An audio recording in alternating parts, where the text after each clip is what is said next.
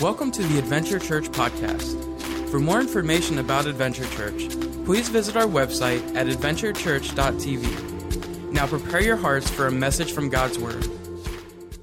Well, we're going to continue talking about worship this week. And Pastor Kyle talked last week about, you know, what it looks like in worship to respond to God.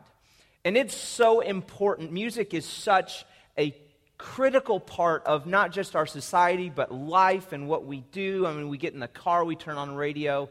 Um, we have songs that we remember from years and years and years ago, from specific moments in our life. So I want to try something with you this morning. I'm going to um, say some song lyrics. I'm not going to sing them. You don't want me doing that.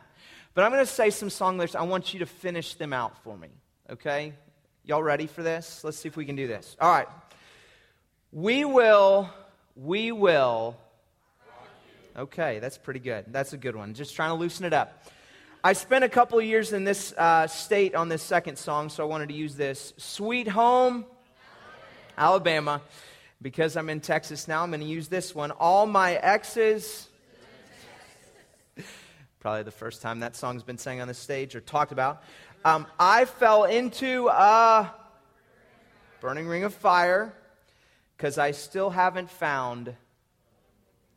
That was a little quiet. Man, that's U2. It's got serious in here. I'll loosen it up right here. Um, 8675. I did that with some of y'all's worship team back there, and they're like, I don't, what? so I'm glad, I'm glad we've got some older folks out here. Um, I'll try a newer one for some of the younger people. Uh, hey, I just met you, and this is crazy, but.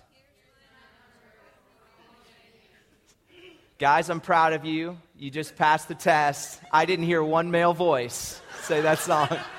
That's awesome. Y'all are getting ready for next Sunday. I feel it. Um, that's great.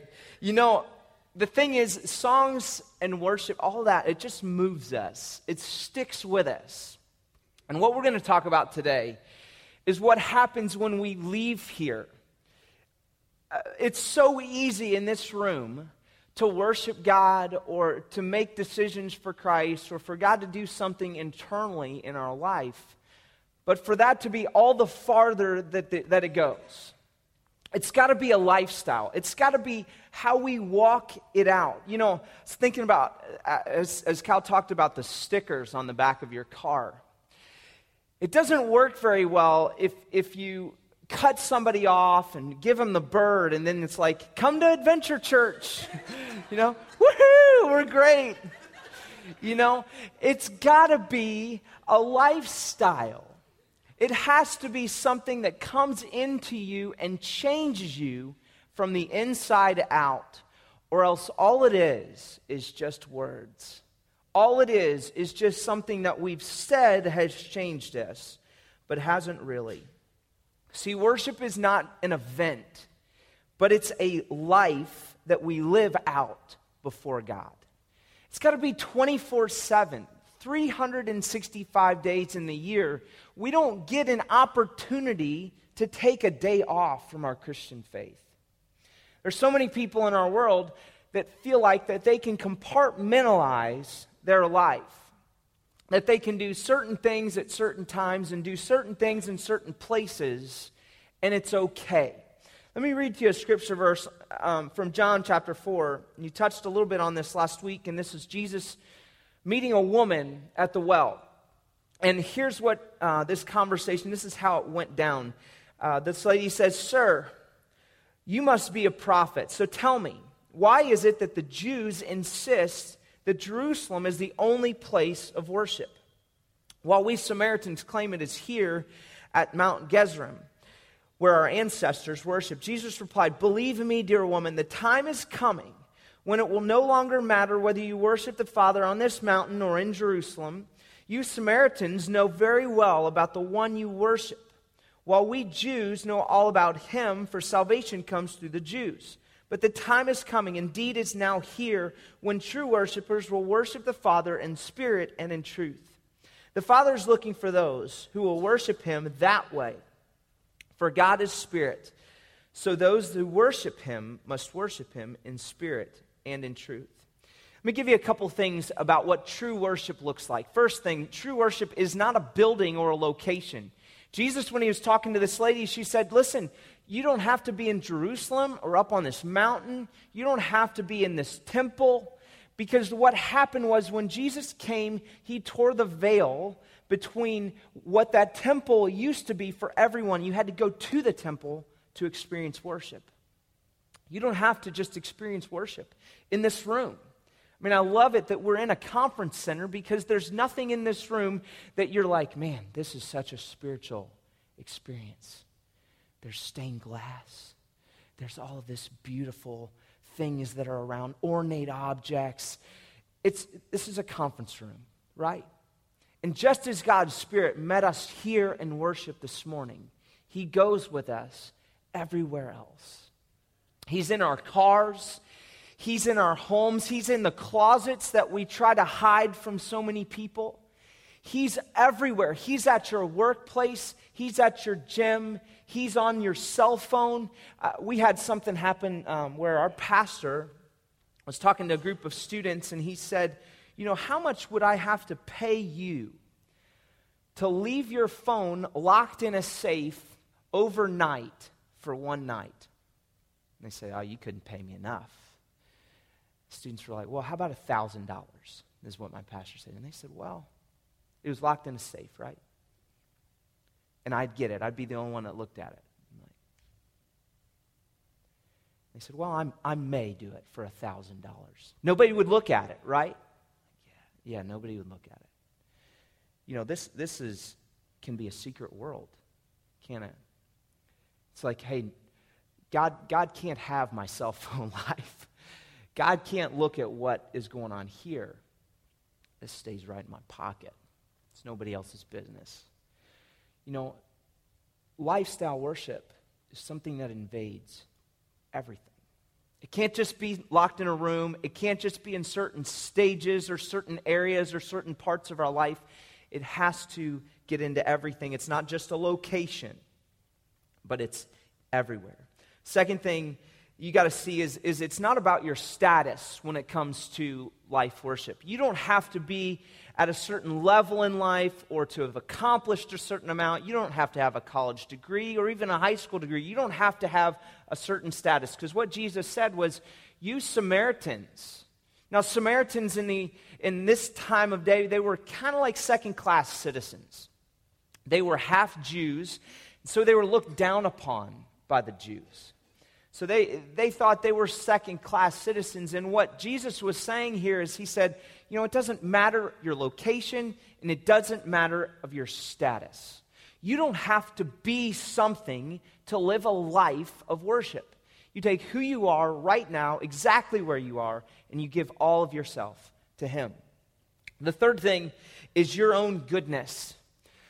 The lady in this, in this passage that came to Jesus was actually a prostitute. And sometimes we feel like that our past has to continue to walk with us in our present. It's like, ah, oh, it's this big jacket or this weight on our back that says, oh, we can't continue to walk with God. Uh, we can't continue to worship God in certain areas because I've already blown it in these areas. This whole text, this verse is saying, listen, it's not about a location, and it's not about your status, and it's not about your past or your own goodness. It's about walking with Christ with all that you have right now. So, what is true worship? He continues in that verse to say true worship has to have a couple of things. He says, if you're going to really worship God, true worshipers are going to worship me in spirit and in truth.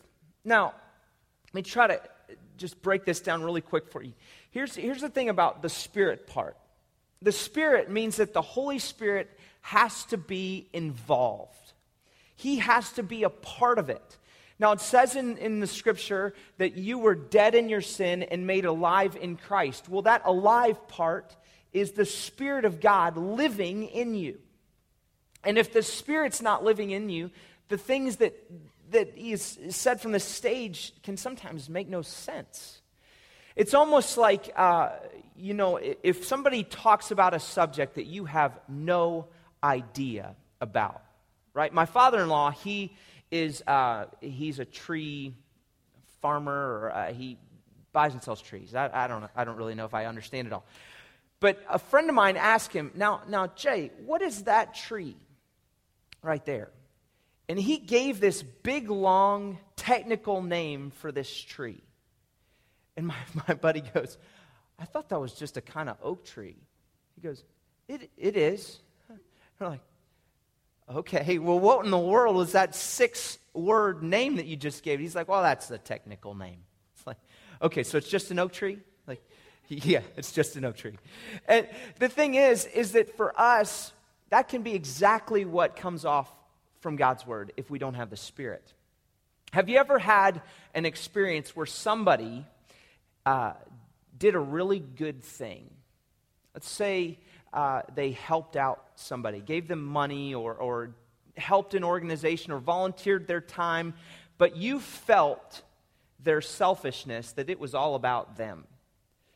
Sometimes our good works, the things that we try to do, if it's absent of God's Spirit, it's selfish and feels very empty.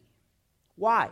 Because when you worship God, you do something for God, it's for the Spirit, and the Spirit is involved, and it's not for us or for you or for us as an individual, it's for Him. That's where the Spirit is involved. So you have to do whatever you do, however you do it, the Spirit is involved. So if you remove the Spirit and you have some isolation, you do things on your own, you're doing things outside of the Spirit, and that's not worship.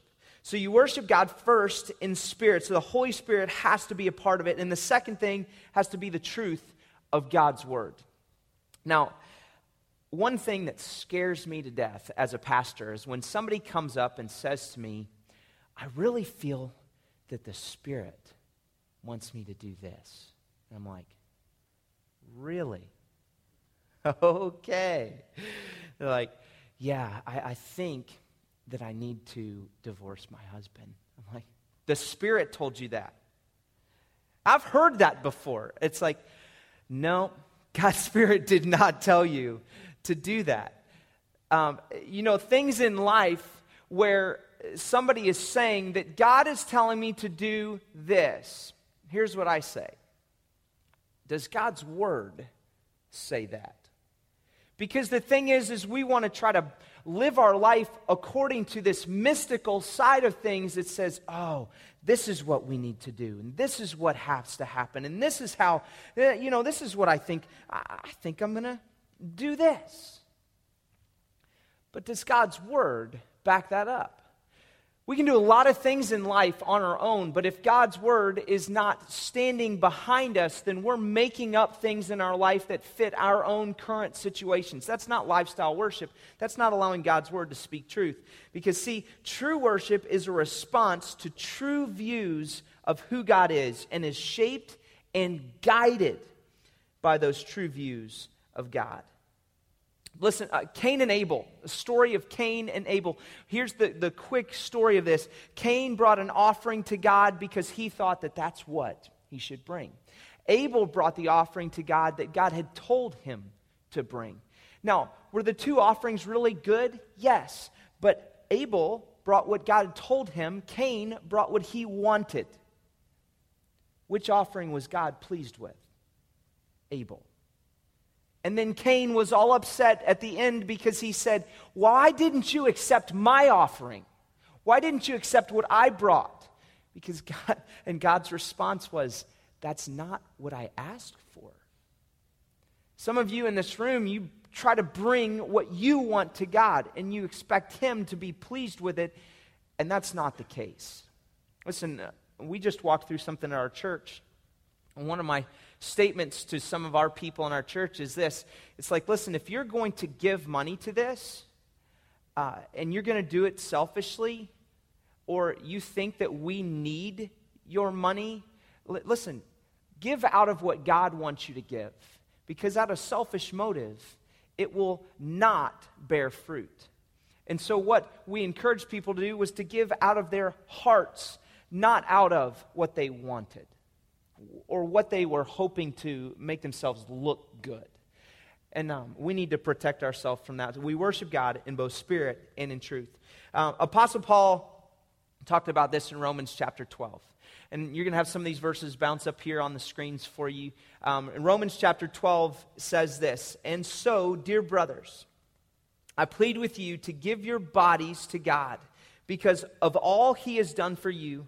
Let them be a living and holy sacrifice the kind he will find acceptable. This is, the, is truly the way to worship him. Don't copy the behaviors and customs of this world, but let God transform you into a new person by changing the way that you think. Then you will learn to know God's will for you, what is good and pleasing and perfect. Uh, you know, I think about compartmentalizing our life. I, kind of take it back a little bit.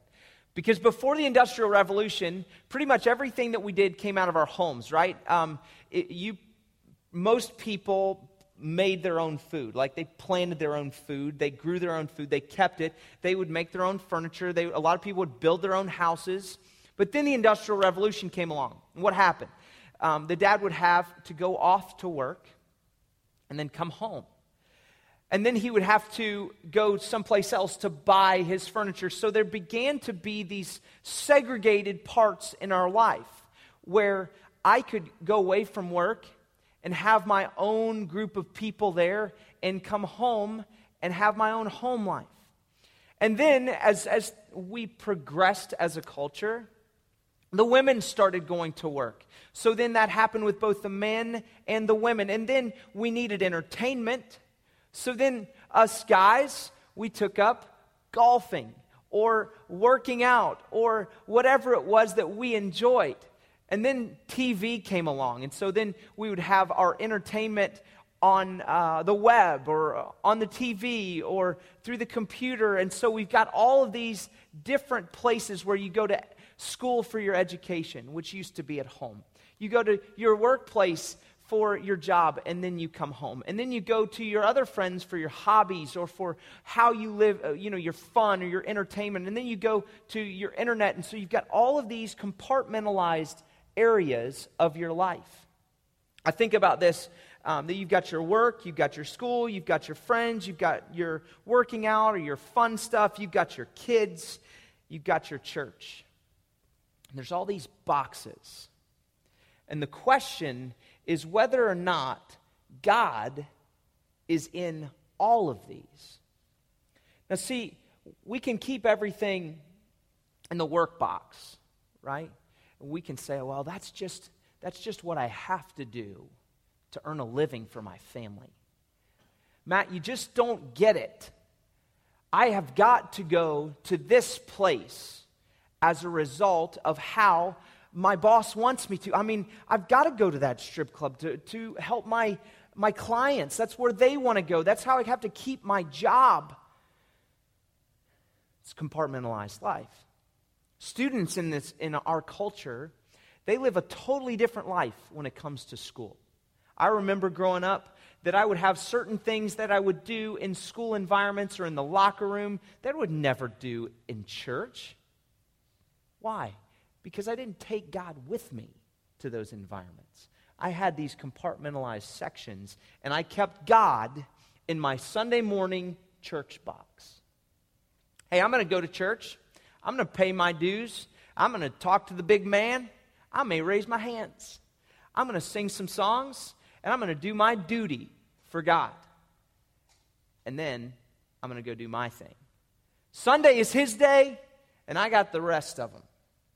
I get Monday through Saturday. But God, I'm going to give you that first one. Isn't that what you asked, God? Sabbath. That's the Sabbath day. I'm going to give you that Sunday. And we feel really good.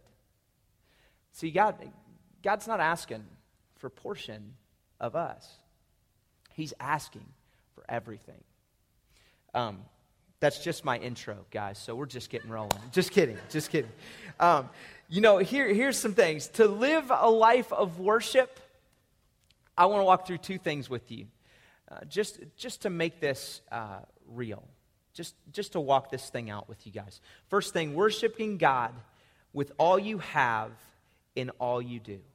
That's, that's what living a life of worship looks like. To worship God with all you have and in all you do. Everything. That there's no hidden area. The thing that's so interesting is does God see everything? If we really know who God is, we know that He is all and everywhere and in all that we do. So if I turn my back to God, does He see on this side? Yeah? No? I'm like, nope, God, you can't see what's going on right here. I mean, if I if I hide right here, like, you guys can't see my computer. You guys can't see it, right? You can't. I can. God can. There's nothing hidden from his sight. And when we worship God with all that we have and in all that we do, it goes into everything. And here's what God asks us.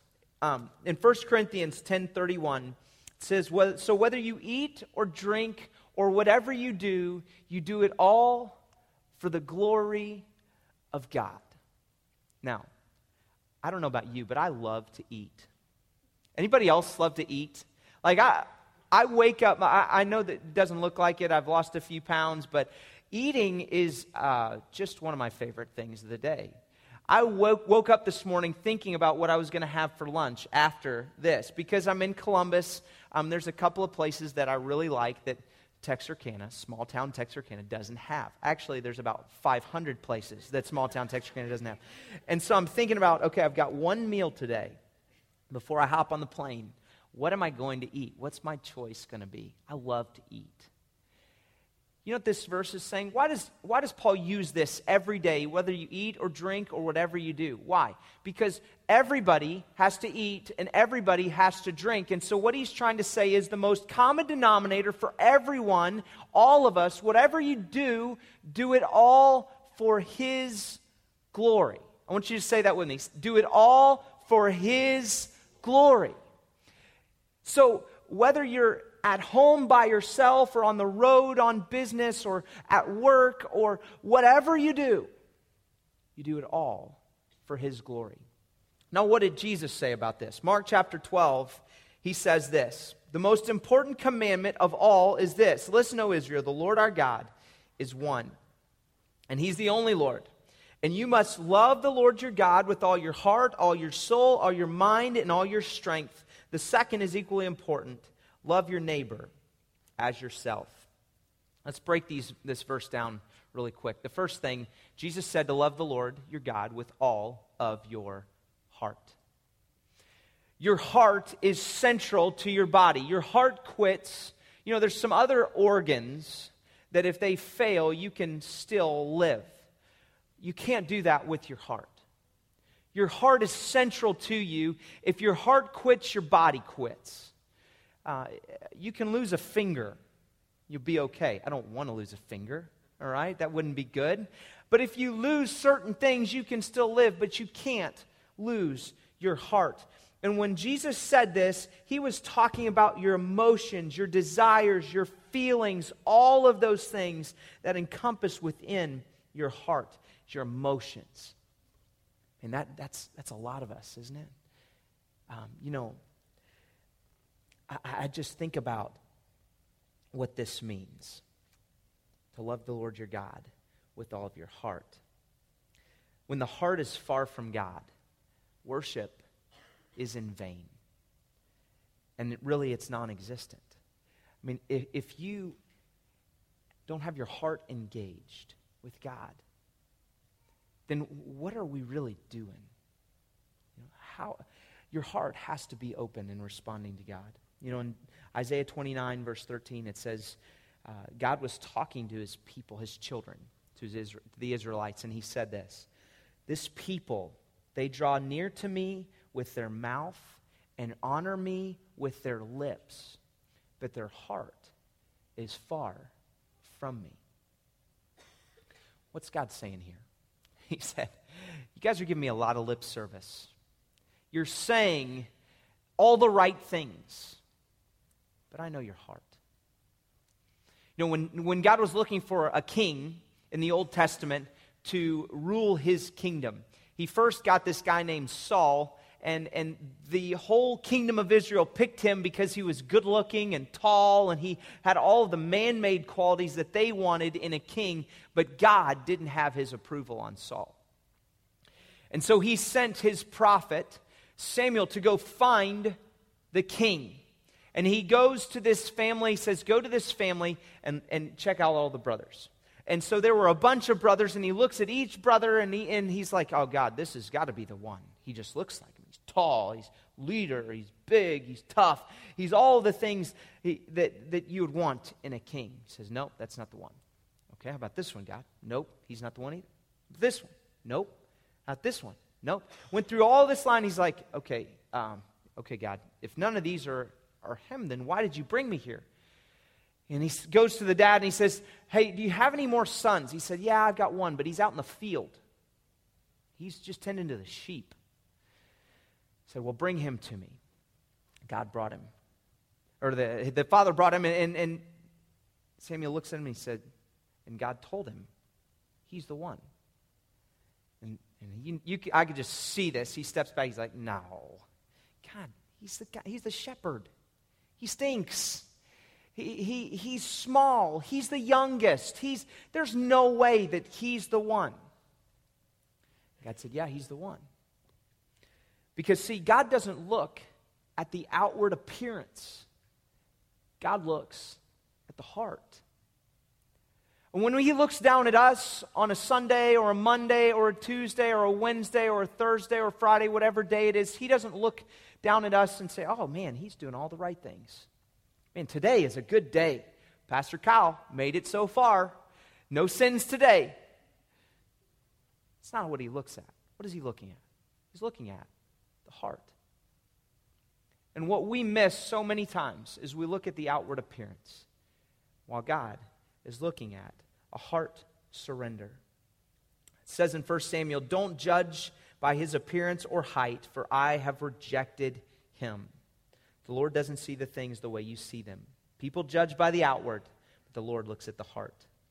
And now David is telling his son, who will take over for him, how to be successful. And here's what he said to his son in 1 Corinthians, 1 Chronicles 28. He says, And Solomon, my son, learn to know the God of your ancestors intimately.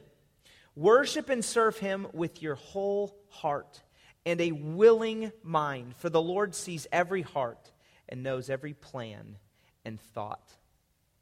Well, God looks at the heart. Second thing is our soul. When I think about our soul, um, you got to think about psyche, like how we're made up. It's, it's the inner workings of us, right?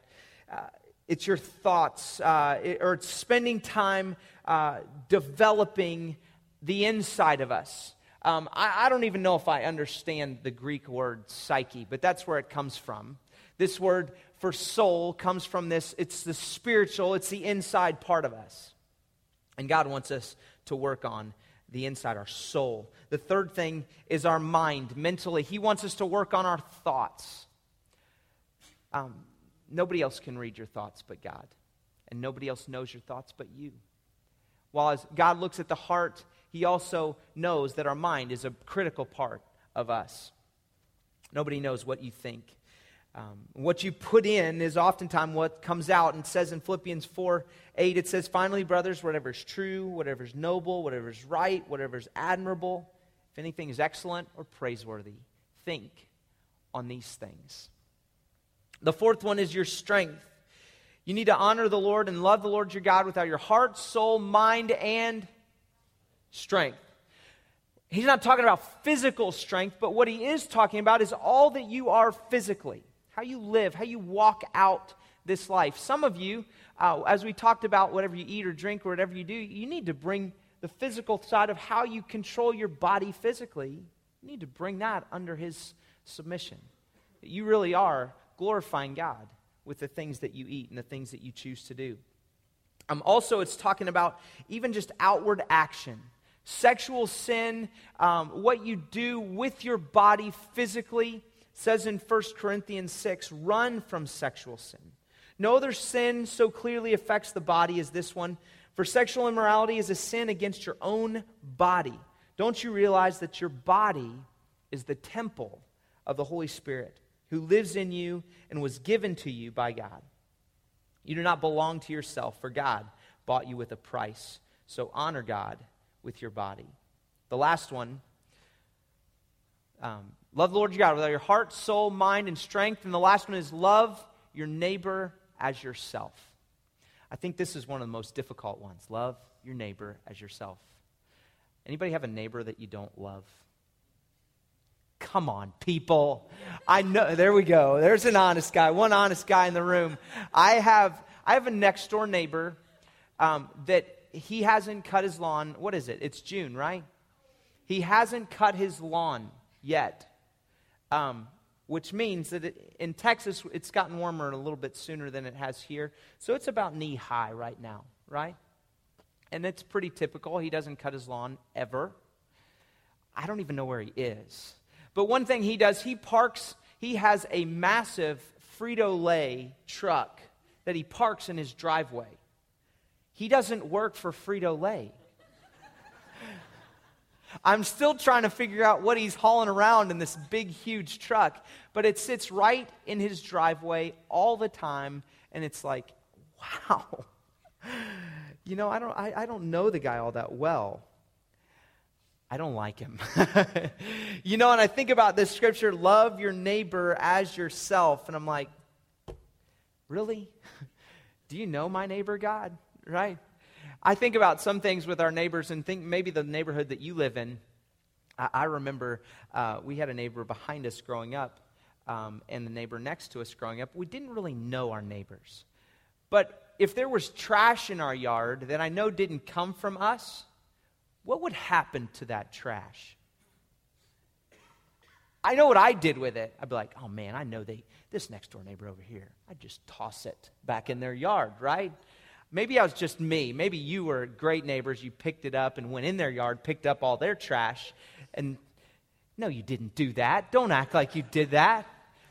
The thing is, is that it's hard to love your neighbor. It's more, and when you think about this in this context, Jesus didn't say just love your neighbor. He said love your neighbor as yourself. Oh my gosh, how do I do that?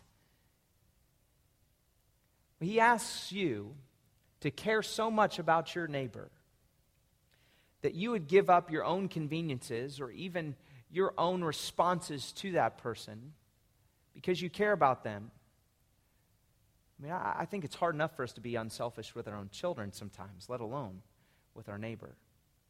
Christ is asking us that we love our neighbor as ourselves.